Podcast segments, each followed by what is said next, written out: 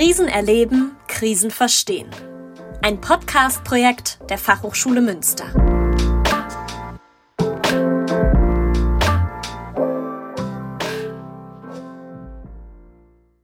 Hey Leute, schön, dass ihr den Weg zu unserem Podcast gefunden habt. Ihr habt jetzt schon viel aus unserem Thema mit den Krisen gehört und heute beschäftigen wir uns nochmal etwas spezieller mit dem Thema, wenn Kinder ihre Eltern verlieren.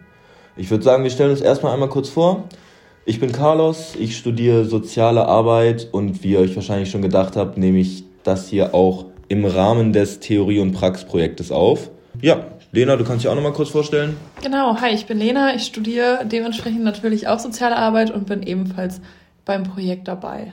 So, und vorab noch mal zu einer kurzen Inhaltswarnung. Ihr habt euch das wahrscheinlich schon gedacht, aber wir werden sehr viel über den Tod in dieser Episode reden und vor allem eben um ähm, den Tod der Eltern. Wenn das für irgendjemanden ein sehr sensibles Thema ist oder einfach nicht damit konfrontiert werden möchte, dann würden wir empfehlen, das jetzt einmal schon mal kurz abzubrechen. Und für die, die da noch dabei bleiben, wir hoffen, dass euch der Podcast gefällt. Genau, erstmal so generell ist es ja so, dass jeder Mensch irgendwann in seinem Leben mit dem Tod konfrontiert wird, früher oder später. Den Verlust von geliebten Menschen, das ist normalerweise als allererstes der Verlust von den Großeltern, wenn man jetzt mal so den Standardfall sich denkt. Aber natürlich gibt es auch die Möglichkeit, dass Kinder früh ihre Eltern verlieren. Ähm, und einmal zu den Fakten. Es ist einfach so, dass äh, ungefähr 4% aller Kinder unter 18 ein oder mehrere, also äh, oder beide Elternteile verlieren. Ähm, und die meisten sind da zwischen 10 und 17 Jahre alt. Genau. Wir haben in den letzten Tagen auch ähm, mit der Andrea ein Interview geführt. Auch sie hat, ähm, wie wir gerade schon gehört haben, viele andere im Kindheitsalter ihre Mutter verloren und sie erzählt ein bisschen über ihre persönlichen Erfahrungen mit dem Thema, wie sie damit klargekommen ist, wie der Rest der Familie damit umgegangen ist. Und genau, ihr werdet auch immer wieder während des äh, Podcasts ihre Stimme hören. Wir schneiden das Interview immer mal wieder mit rein, so dass ihr da auch die ähm, persönliche Erfahrung ihrerseits habt Andrea wird sich jetzt gleich kurz vorstellen und etwas über ihre Person, Familie und persönliche Krise erzählen, um die es im heutigen Podcast gehen wird. Ja, mein Name ist Andrea. Ich fange jetzt einfach mal an. Ich ja. heiße Andrea. Ich bin 57 Jahre alt, Mutter von drei Kindern, die mittlerweile erwachsen sind, die alle drei im sozialen Bereich arbeiten oder ihre Ausbildung machen. Ich selber ähm, bin gelernte Krankenschwester, habe bis vor drei Jahren als Krankenschwester gearbeitet Seitdem bin ich langzeitkrank und hoffe, dass ich ähm, meine Rente genehmigt kriege. Die Erwerbsminderungsrente ist, gestaltet sich momentan etwas schwierig. Mhm. Genau, das zu meiner Person. Ähm, die Krise, die ich erlebt habe, das ist der Tod meiner Mutter gewesen. Da war ich gerade 14, das war 1980. Meine Mutter hatte Krebs. Ähm, sie war immer viel krank also wenn ich Erinnerungen an meine Mutter habe, habe ich immer so dieses auch Krankheit im Hinterkopf. Also ganz egal bei was, es ist immer irgendwie auch eine Krankheit präsent gewesen. Im Gespräch mit Andrea ist immer wieder klar geworden, dass in ihrer Kindheitszeit sie nicht wirklich mit einbezogen wurde, als es um die Krankheit der Mutter ging. Es war praktisch immer klar, dass die Mutter krank war, aber die Schwere der Krankheit und die Möglichkeit eines Todesfalls wurden nie ähm, klar gemacht für Andrea. Während der Krankheit der Mutter hat die Oma auch häufiger mit der Schwester von Andrea über die Krankheit geredet, aber eben nicht mit Andrea selber. Und als es dann eines Tages zu dem Todesfall kam, wurde Andrea auch komplett mit dem Thema alleine gelassen. Es wurde generell in der ganzen Familie ziemlich verschwiegen, das Thema. Also ich habe ja ähm, sehr, sehr oft nachgefragt, mhm. immer wieder. Und man hat mir ja immer gesagt, ja, ja, alles gut, mach dir, kein, mach dir keine Sorgen, sie wird wieder gesund. Ja. Einerseits wollte ich das natürlich auch hören, ne? Ja. logisch, ne? Aber ich glaube, da hätte was passieren müssen. Also zu der Zeit war dann auch so professionell, gab es gar nicht, dass man sich da Hilfe gesucht hätte. Heute würde mhm. das komplett anders laufen, ne? aber das gab es eben nicht. Man ging nicht zum Psychiater und man ging auch nicht irgendwie zum Psychotherapeuten, das gab es nicht und man war ja nicht verrückt, sage ich jetzt ja. mal. Ne? Und äh, ja, es war eigentlich so die Überforderung an allen, an allen Stellen, ne? so ja. von meiner Familie von fremden Menschen, die dann natürlich gesagt haben, so, ach, bist ja tapfer und du machst das ja so toll. So, das wurde dann mal am Rande erwähnt und dann kann man ja sagen, ich habe, äh, und ansonsten wurde da drüber weggegangen. Mhm. Und das ist sehr, sehr lange so gewesen. Ich habe dadurch ähm, massive Verlustängste wirklich gehabt, auch Bindungsangst, einfach weil, wenn ich mich an jemanden binde, emotional binde, habe ich auch gleich wieder, es könnte ja auch einen Verlust geben. Ja. Also ähm, ist das ja. auch immer alles so, ich lasse Menschen nah an mich heran, oder es scheint so, aber emotional ähm, sind da sehr große Blockaden bei mir mhm. da, ne? weil ich es einfach, es dauert sehr lange, bis ich da wirklich emotional jemanden an mich herankommen lasse. Ja, das verstehe ich. Ja. Denkst du, es liegt vielleicht auch ein bisschen an den Alter damals, dass du noch so jung warst, dass die Leute deswegen versucht haben, die Informationen zurückzuhalten? Ja. Also meine älteste Schwester war neun Jahre älter zu dem Zeitpunkt. Ähm, die war da involviert, die wusste das. Ja. Meine andere Schwester war 19, die wusste das nicht oder wurde 19. Der hat man dann im Prinzip genauso wenig da im Vorfeld erzählt wie mir. Die ist aber so mit dieser Situation anders umgegangen. Die äh, hatte meine Oma, die Vater von meinem, von meinem, Quatsch, die Mutter von meinem Vater, so, ähm, hatte die als Gesprächspartnerin und konnte das dann da eigentlich gut loswerden. Ne? Die war einfach äh, von ihrer Entwicklung natürlich weiter, war ja mhm. viereinhalb Jahre älter. Ne? Ja. Und mit dir hat aber keiner so richtig. Mit mir hat keiner gesprochen. Ich durfte mich auch nicht verabschieden ähm, von meiner Mutter. Also ich kann mich daran erinnern, das war ein Dienstag. Ich bin dienstags einmal zum Sport gegangen. Ich bin zum Sport gegangen. Der Rest meiner Familie ist zum Friedhof gefahren, hat sich von meiner Mutter verabschiedet. Mhm. Das war also so, ähm, kam überhaupt nicht irgendwie so zur Debatte, dass ich, oh nein, behalte sie so in Erinnerung, wie du sie gekannt hast. Ich habe dann wirklich jahrelang immer wieder mal einen Traum gehabt, wo ich dann gedacht habe, meine Mutter ist ja gar nicht tot, die ist irgendwo, lebt in Amerika oder was weiß ich, mhm. und kommt irgendwann mal wieder. Ne? Das war immer wieder mal so, so ein Traum, der immer wieder, wieder ja. auftauchte. Wie wir jetzt dann im Nachhinein erfahren haben, hatte sich Andrea eben genau diese Kommunikation gewünscht um das Thema eben verarbeiten zu können und auch zu verstehen, was da alles überhaupt passiert ist. Deswegen ist unser Appell an euch, euch vielleicht auch einfach mal in eurem Umfeld umzuschauen und zu schauen, gibt es Personen, die vielleicht betroffen sind und die man einfach mal fragen kann, die man ansprechen kann und denen man ein Gespräch anbieten kann. Andrea wurden genau diese Gespräche nicht angeboten. Niemand hat sich angeboten, mit ihr über das, was passiert ist, zu sprechen, um eine Verarbeitung anzustoßen. Es gibt die vier Trauerphasen, die durchlaufen werden von Personen, die Trauer empfinden. Aber diese Trauerphasen müssen überhaupt erstmal in Gang kommen, damit die Dinge, die passiert sind, verarbeitet werden können. Diese vier Trauerphasen sind erstens das Nicht-Wahrhaben wollen, also eine Verdrängung. Zweitens das Ausbrechen der Emotionen. Das heißt, die Emotionen, die sich anstauen, laufen einfach über. Drittens das Suchen und sich trennen, also eine Abkapselung und eine, ja, ein sich weiterentwickeln. Und viertens ein neuer Selbst- und Weltbezug, also die neue Realität annehmen und darin weiterleben. Diese vier Phasen der Trauerbewältigung, die bringen Aufgaben mit sich. Und dann ähm, starte ich jetzt mal mit der ersten direkt. Das ist nämlich die Akzeptanz der Realität. Es ist einfach seelische Schwerstarbeit zu akzeptieren, dass oder auch zu begreifen, dass die geliebte Person und der geliebte Elternteil, der ja auch eine wichtige Bezugsperson ist und immer ein Anker im Leben ist, einfach nicht mehr da ist und auch nicht mehr wiederkommt vor allem. Ähm, das ist vor allem für junge Kinder oft schwierig zu verstehen. Je jünger die Kinder sind, desto schwieriger kann das werden. Und auch wenn es quasi verstanden wurde, muss es ja auch noch akzeptiert werden. Und das ist dann auch nochmal eine riesengroße Aufgabe. Gleichzeitig muss man dabei auch noch beachten, dass auch die Eltern sich in diesem Trauerprozess befinden und auch die trauern und erstmal akzeptieren müssen, dass der Partner in dem Fall vielleicht weg ist oder dass generell eine wichtige Bezugsperson weg ist. Es ist ja immer unterschiedlich, wie die Familienverhältnisse dann in dem Fall sind, aber trotzdem ist ja immer noch eine Verbindung da oder auch andere umstehende, nahestehende Personen befinden sich in der Trauer, sondern es ist ja nicht nur, also es ist ja nicht nur das Kind, das quasi sich gerade in diesem seelischen Extremzustand und in diesem Ausnahmezustand befindet. Ja, ich glaube, das ist auch eine Situation, wo wir uns alle ein bisschen hineinversetzen können, auch wenn wir jetzt nicht unbedingt sowas in die Richtung schon mal erlebt haben.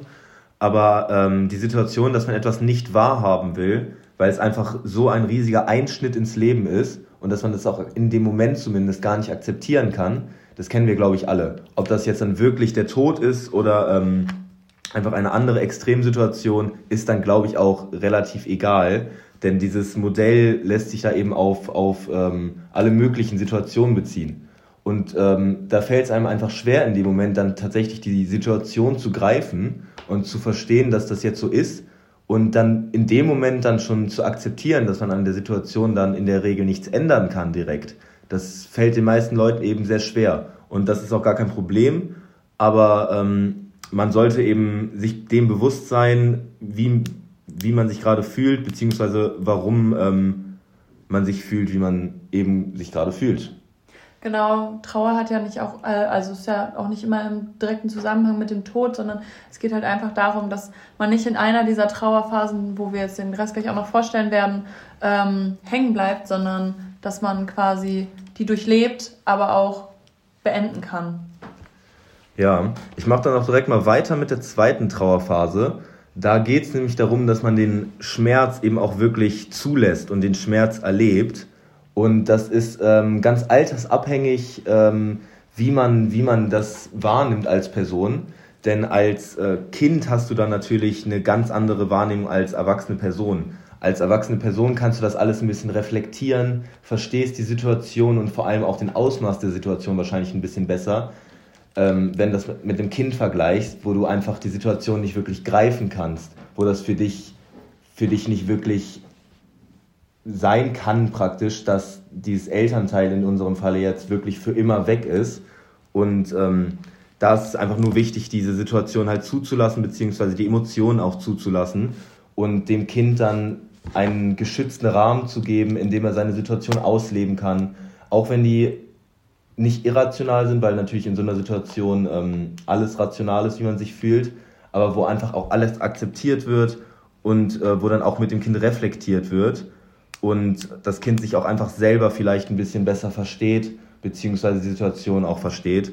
Denn in so einem in so einer Situation in der Unwissenheit zu bleiben, ist langfristig auf jeden Fall schlimmer und kontraproduktiver für das Kind, als ähm, dem Kind nahezubringen, was gerade wirklich die Situation ist und dem Kind nahezubringen, dass es sich fühlen darf, wie es sich eben fühlt in diesem Moment und ähm, darüber offen zu reden, wie es ihm gerade oder ihr gerade geht.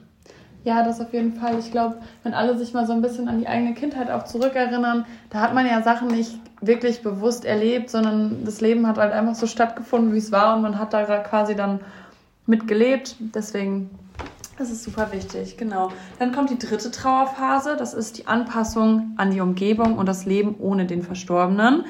Ähm, das heißt, es muss eine Umorientierung stattfinden. Das Leben muss irgendwie neu geordnet werden.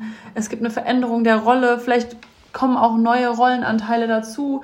Äh, es muss irgendwie das ganze Leben neu strukturiert werden. Dabei geht es natürlich nicht darum, die verstorbene Person zu ersetzen oder irgendwie ähm, auszutauschen, mehr oder weniger, sondern es geht einfach darum, dass vor allem Kinder Personen haben, die vielleicht in ähnlichen Funktionen sind, um eine Sicherheit zu haben, um eine Orientierung zu haben und um sich nicht total alleine zu fühlen.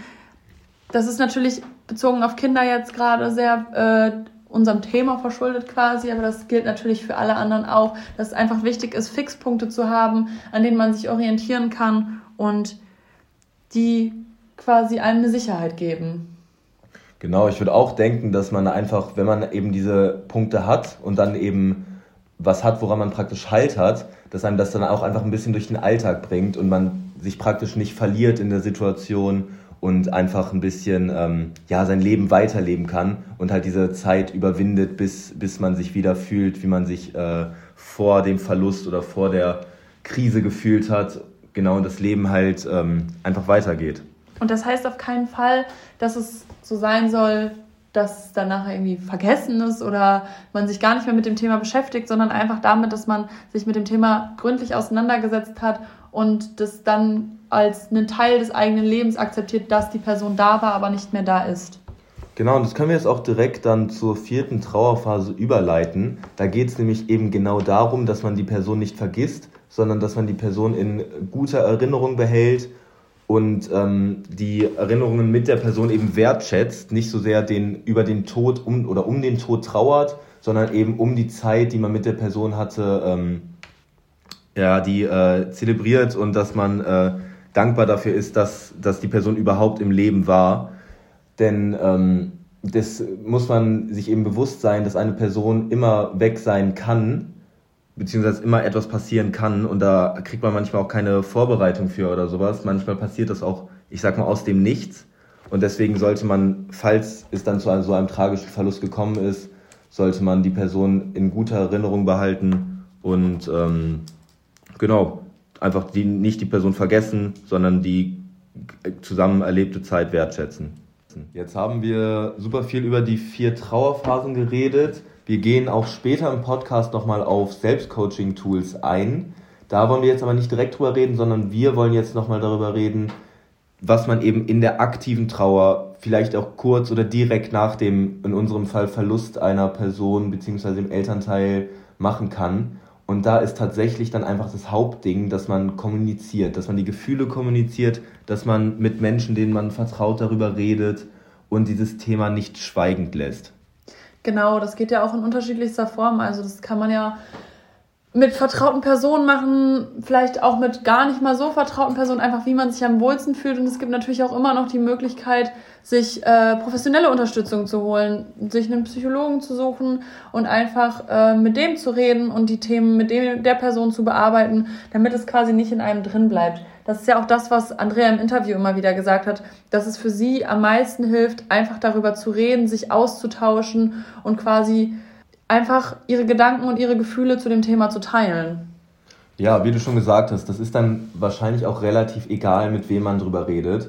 Eben manche Personen haben halt nicht so viele Leute, denen sie so vertrauen, dass sie mit denen sowas besprechen möchten. Und dann ist eben die professionelle Hilfe sehr angebracht. Aber auch wenn man Leute hat, mit denen man im privaten Rahmen darüber redet, ist es nie hinderlich oder ähm, schlecht, da mit einer Fachperson drüber zu reden, die dir eben auch Methoden mit an die Hand geben kann oder dir auch hilft, dich selber besser zu verstehen. Und ähm, auch ganz wichtig, würde ich sagen, ist, dass man keine Scham aus der Trauer macht. Also, dass es wirklich ähm, okay ist zu trauern, dass man die Trauer auch rauslässt.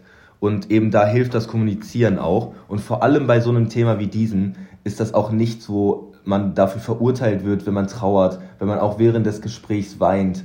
Und sowas sind einfach nur humane Reaktionen auf einen großen Verlust. Und da wird auch jeder Mensch Verständnis dafür haben. Das auf jeden Fall. Und vielleicht ist es ja auch manchmal schwieriger, ähm, mit den Leuten in dem nahen Unfall zu reden, weil oft sind diese Personen ja auch super involviert und ähm, sind auch selber mit in der Situation verstrickt und dann hilft es ja auch manchmal noch einen Blick von außen zu bekommen. Und andererseits ist es natürlich auch vollkommen in Ordnung, wenn man das Gefühl hat, oh, mit der Person will ich aber vielleicht gar nicht drüber reden und man wird aber darauf angesprochen, auch das klar und deutlich zu kommunizieren. Zu sagen, hey, ich habe Leute, mit denen ich drüber rede, aber du bist jetzt vielleicht gerade nicht die Person, mit der ich unbedingt darüber reden möchte. Es ist ja auch immer vollkommen in Ordnung. Es kommt einfach darauf an, dass kommuniziert wird und dass man das Gefühl hat, nicht alleine dazustehen und nicht alles in sich drin behält. Und manchen Leuten fällt das natürlich schwerer und manchen Leuten fällt es auch schwerer und brauchen länger Zeit, um über Sachen zu reden und sie müssen Sachen mit sich ausmachen. Und das ist natürlich auch total individuell und vollkommen in Ordnung. Ähm, es geht einfach nur darum, einen Rahmen zu finden, in dem man sich so wohlfühlt, dass man die eigenen Themen besprechen kann und in dem man das Gefühl hat, sich sicher zu fühlen, drüber zu reden. Ganz wichtig finde ich bei dem Thema auch noch, dass man sich selber da eben an höchste Stelle stellt, beziehungsweise die eigenen Emotionen. Und wie du gerade schon gesagt hast, da geht es dann nicht darum, auf die Gefühle anderer Leute zu achten. Denn bei sowas muss man einfach auf sich selber achten und ähm, ja, sich selber wirklich als Hauptperson sehen. Denn selber mit der Trauer klarzukommen und diese Situation durchleben zu können, das ist das Wichtigste, was man in dem Moment machen kann und auch machen muss, denn sonst kann man sich ganz schnell in so einer Situation verlieren. Genau, und was uns auch noch total wichtig ist, einfach auch immer wieder zu betonen, ist, es gibt halt auch keine kausale Lösung. Es gibt kein, jetzt muss ich so machen, jetzt muss ich so machen. Das ist ja auch bei den Trauerphasen. Das sind grobe Anhaltspunkte, die quasi durchlebt werden, aber es ist nicht die Lösung ich brauche fünf Tage dafür und ich brauche fünf Tage dafür und ich muss so und so lange mit der Person reden und so und so lange mit der Person, sondern es ist einfach eine ganz individuelle Sache, unabhängig von wer braucht wie lange und wie lange braucht die Person, um zu verarbeiten. Das wird ja auch immer wieder im Interview mit Andrea klar, wo sich zeigt, dass zum Beispiel ihre Verwandtschaft super anderen Umgang mit dem äh, Tod der Mutter hat, auch ihre Geschwister einen super anderen Umgang mit diesem äh, Tod hat, was natürlich auch daran liegt, dass es unterschiedliche ähm, Altersklassen waren, in denen das quasi passiert ist, aber auch daran, dass man daran sieht, es ist einfach individuell und der Umgang ist auf jede individuelle Art einfach nicht an eine Kausalkette zu binden. Wir haben ja vorhin schon mal gesagt, dass wir euch gleich auch ein paar, ich sag mal, professionelle oder anerkannte Coaching-Tools mit an die Hand geben wollen. Daneben gibt es dann natürlich trotzdem noch Sachen, die man über den Alltag verteilt einfach machen kann, die auch wieder super individuell sind, weil es manchen Leuten hilft, einen Spaziergang zu machen, um den Kopf frei zu bekommen oder sich einfach generell in die Natur zu setzen, sich einfach einfach Zeit für sich nehmen ist da wahrscheinlich das Hauptthema und dann kann man auch machen, was man was man mag, wie man halt äh, die eigenen Hobbys oder Interessen verteilt hat. Und da geht es wirklich auch nur darum, dass man, dass man nicht darauf achtet, dass man da irgendwem anders irgendwie was Gutes tut. Wobei das natürlich auch etwas sein kann, in dem man selber aufgeht. Aber dass man das Hauptziel der Aktion ist, dass man entweder den Kopf frei bekommt oder sich wirklich aktiv Zeit nimmt, um sich auseinanderzusetzen mit der Thematik, in der man sich gerade befindet. Dadurch, dass Andrea in ihrer Kindheit und der akuten Trauerphase ganz alleine gelassen wurde mit der Trauer und es nie so richtig abschließen konnte, hat sie Jahrzehnte später nochmal einen Brief an ihre Mutter geschrieben und dazu hat sie auch während unseres Interviews etwas gesagt und jetzt hört ihr nochmal, wie sie das beschreibt. Du hast ja vorhin das mit dem, also mit dem Abschied nochmal mhm. erwähnt, dass du dich nochmal verabschiedet hast im mhm. späteren Alter. Würdest du jetzt rückblickend sagen, dass dir das auch geholfen hat?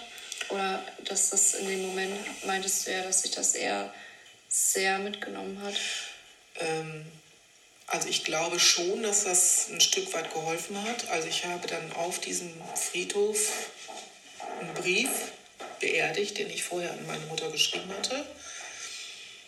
Und äh, wie gesagt, ich bin da ja mehr oder weniger wirklich zusammengebrochen und das war dann nochmal, ich konnte die Gefühle da rauslassen die Jahre vorher hätten da sein müssen. Ne? Mhm. Also ich konnte das ja nie ja. auslassen. Ne?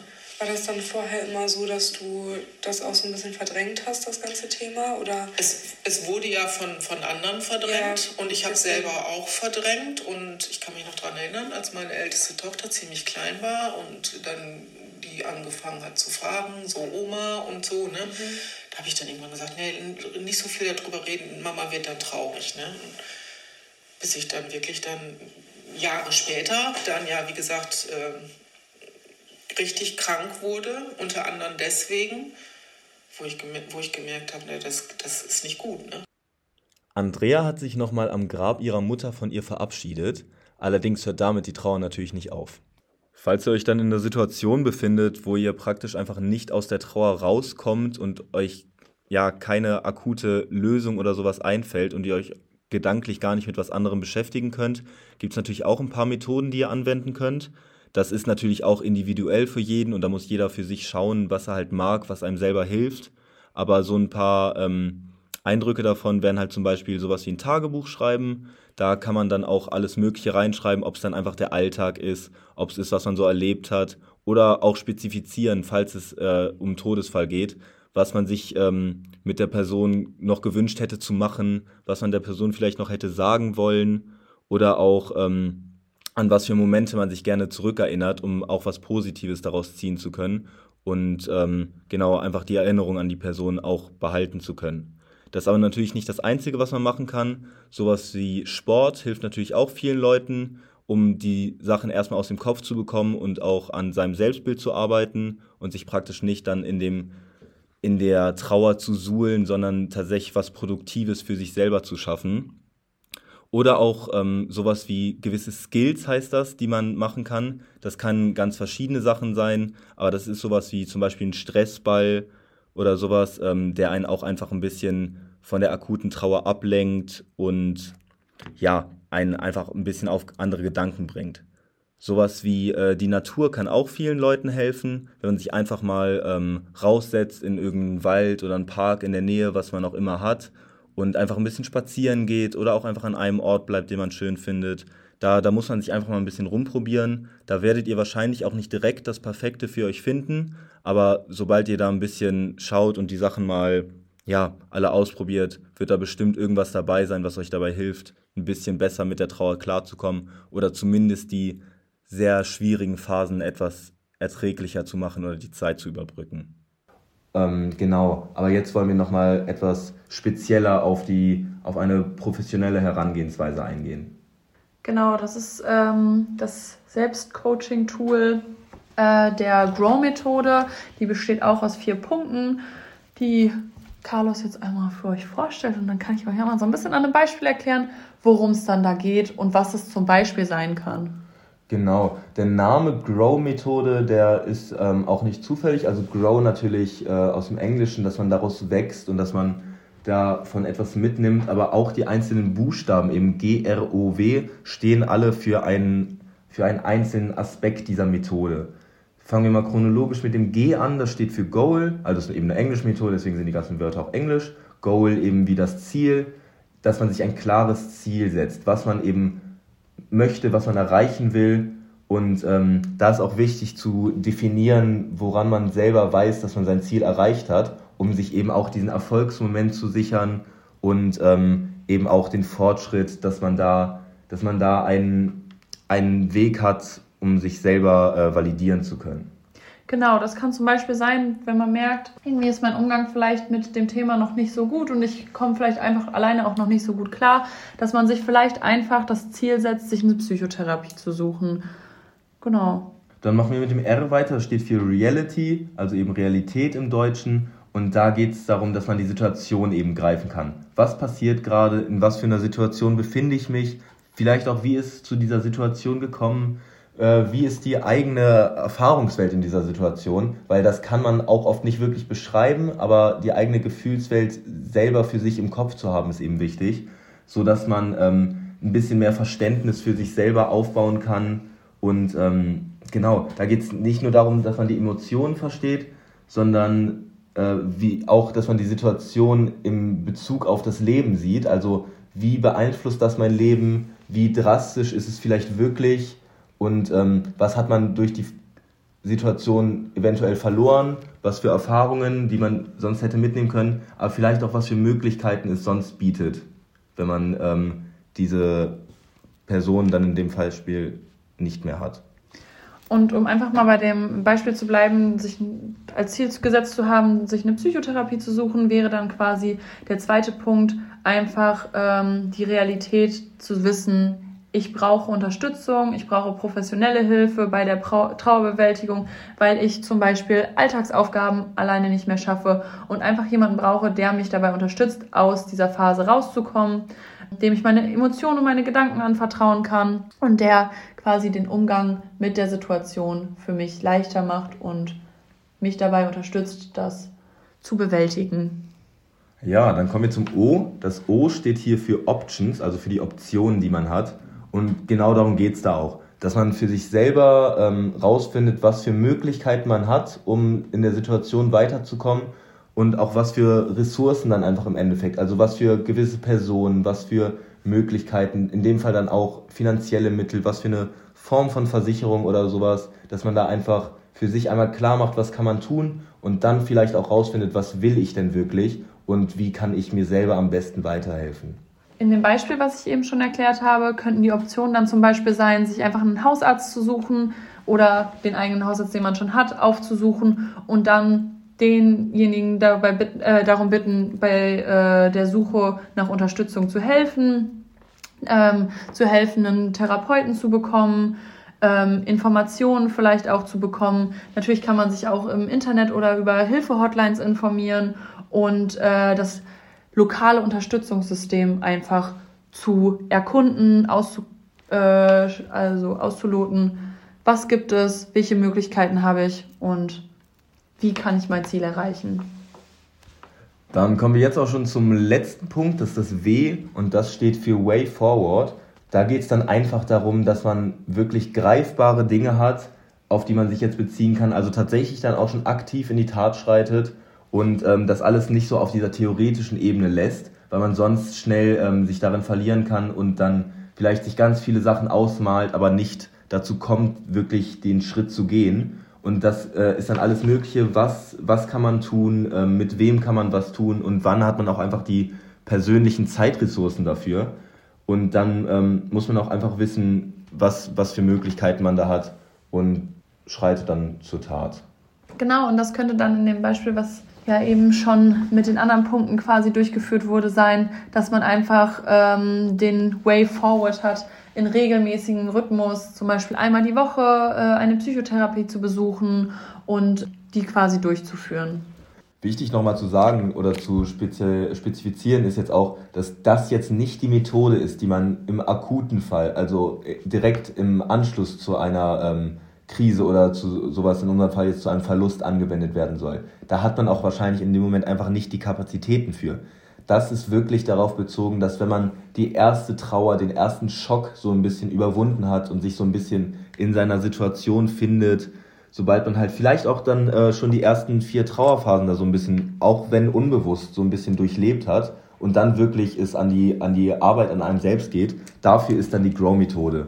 Und das, das ist auch bei jedem anders, ab wann man die anwendet, weil jeder für sich wissen muss, wann er sich dazu bereit und imstande fühlt.